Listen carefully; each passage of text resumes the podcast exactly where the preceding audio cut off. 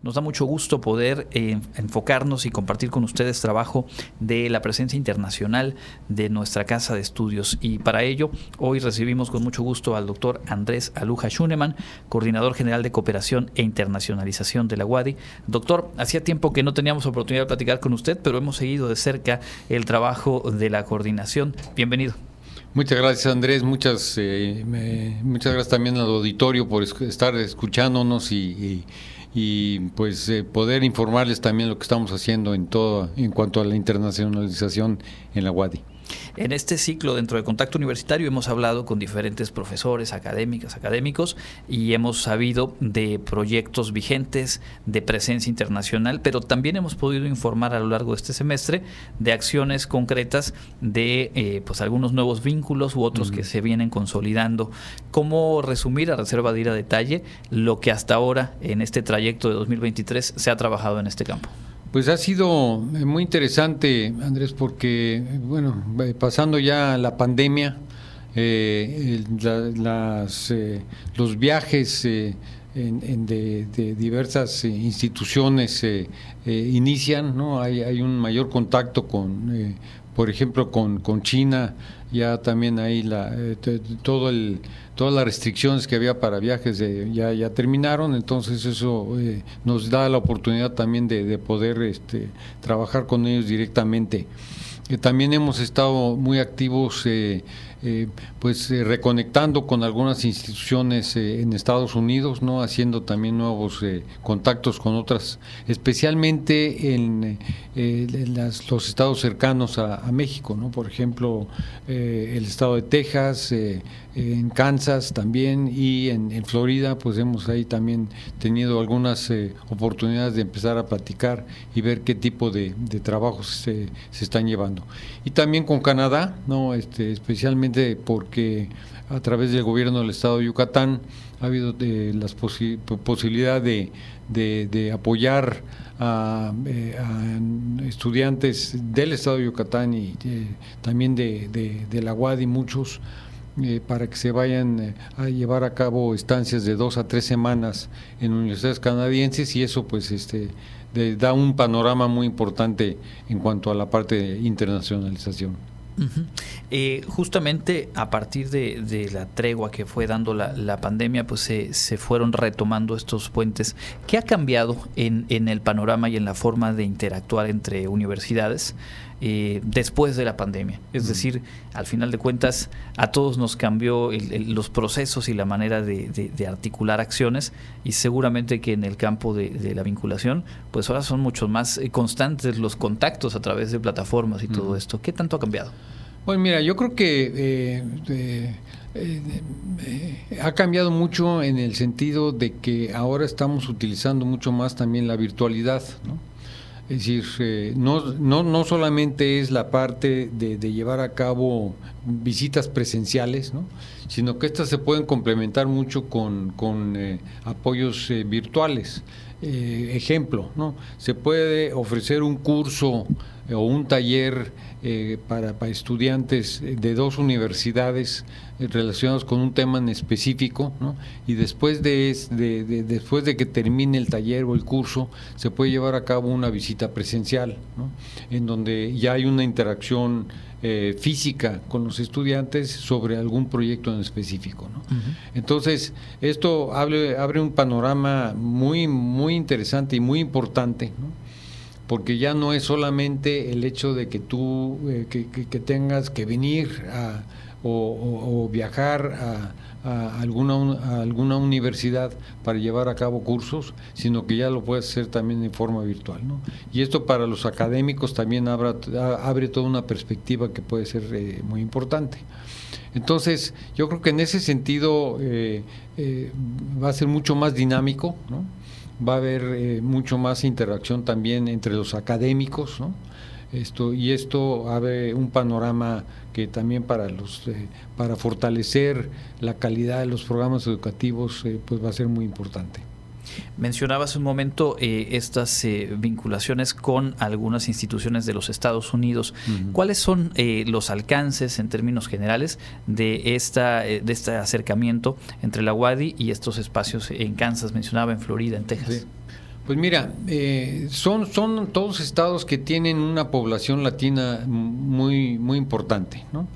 Eh, y aquí eh, hemos hablado, platicado con las autoridades, ¿no? Por ejemplo, con la Universidad de, Houston, esto, que están muy interesados en, en poder estructurar programas para aquellos estudiantes que son de primera o segunda generación mexicanos, ¿no?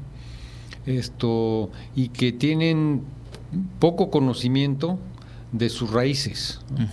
Entonces, bueno, ¿de qué forma podemos nosotros establecer un programa en donde eh, vengan a, hacer una estancia de dos semanas, ¿no? y podamos eh, eh, platicar con ellos sobre la historia de México, la historia de Yucatán, este, ir a comunidades, ¿no? Como que vuelvan a, sus raíces, ¿no? Esto, y que pues hay muchos que hablan español, pero que no lo escriben, o que hablan eh, español eh, a medias, ¿no? Entonces, de, qué forma podemos nosotros apoyar para fortalecer eh, eh, esas raíces que para ellos también son muy importantes, ¿no? Entonces, esa es una, una área que estamos considerando y hemos platicado también con, con, específicamente con la Universidad de Houston de, cómo podemos estructurar programas de ese tipo, ¿no? con la Universidad de Kansas, eh, también, perdón, la Universidad de Missouri en, Kansas, eh, también hemos eh, platicado sobre esto porque también existe esta esa necesidad por parte de las universidades, ¿no? Entonces, por la población latina y que pues ellos tienen mucho interés en que esta esta esta raíz no se pierda. Entonces, son son áreas de oportunidad para nosotros. ¿no? esto y que y que sí sentimos que podemos apoyar mucho a, pues, a la diáspora ¿no? que, que, existe que, que, vive en Estados Unidos y que necesita no perder ese contacto tan importante ¿no? Y que además eh, yo me imagino que en un contexto como el que se viene viviendo en los Estados Unidos desde hace varios años, este volver a la raíz de lo latino, de lo mexicano y a partir de ello también hacerlo valer y un poco eh, afrontar posturas políticas y mensajes, discursos eh, pues que, buscan segregar, creo que también suma ¿no? a, la cohesión de la propia comunidad de estas universidades. Totalmente, ¿no? Si, si hay comunidades esto en donde, bueno, sí es muy difícil el, convivir, ¿no? Eh, por, por, por, todas las... Eh, todas las expresiones que de, odio que existen en, en, en, muchos en muchos lados, ¿no? Este, aquí también tuvimos desgraciadamente algunos casos eh, en donde estudiantes nuestros que estaban en movilidad en algunas de las universidades se regresaron precisamente porque no, no se sentían bienvenidos en la universidad o no inclusive tuvimos un caso en donde hubo eh, el famoso bullying, ¿no?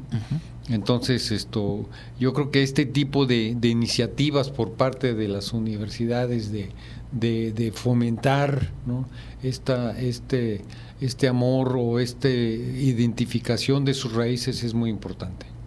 Y hablando de eh, territorios un poco más distantes, pero cercanos en la vinculación, eh, ¿qué perspectivas con instituciones eh, en China, con instituciones en Europa que finalmente también son espacios a los cuales la universidad ha, tenido ya presencia y las condiciones se vuelven más favorables? ¿no?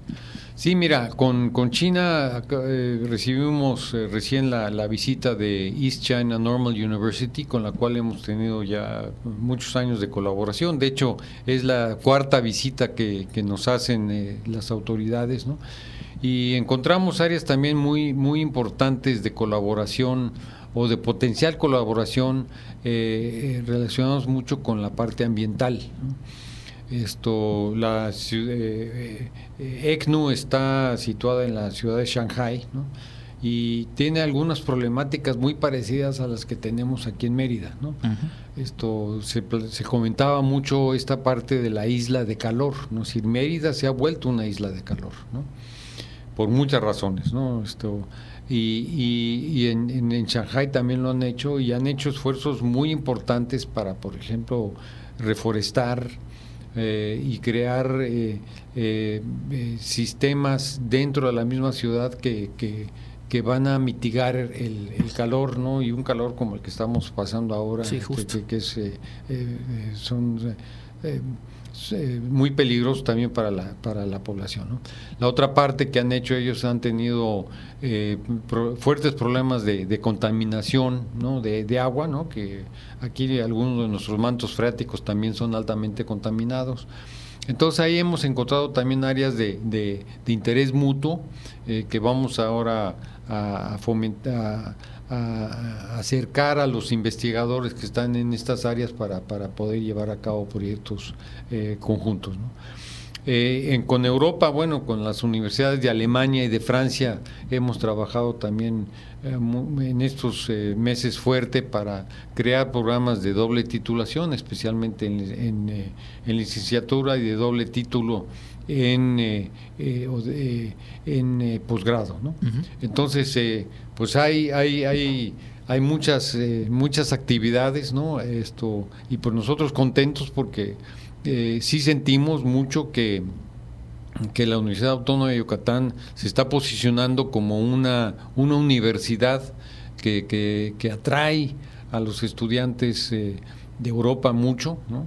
esto y de, de China también este este próximo semestre ya vamos a nuevamente a tener un nuevo un, estudiante que hace cuatro años que no teníamos estudiantes de, allá no y esto pues nos va, va, va, a ayudar también mucho no un punto también aquí Andrés que queremos eh, que me gustaría mucho hacer hincapié es que también estamos trabajando mucho ahora con eh, educación media superior. Esto y ahí también abrir eh, eh, diversas opciones para que desde la misma preparatoria tengan estas oportunidades los estudiantes de llevar a cabo procesos de movilidad eh, como el que llevamos a cabo a principios de año con la Universidad de con la con Pompano High School en, en, Florida. Este, ahora también va a haber una posibilidad de, de hacer algo parecido con Francia, ¿no?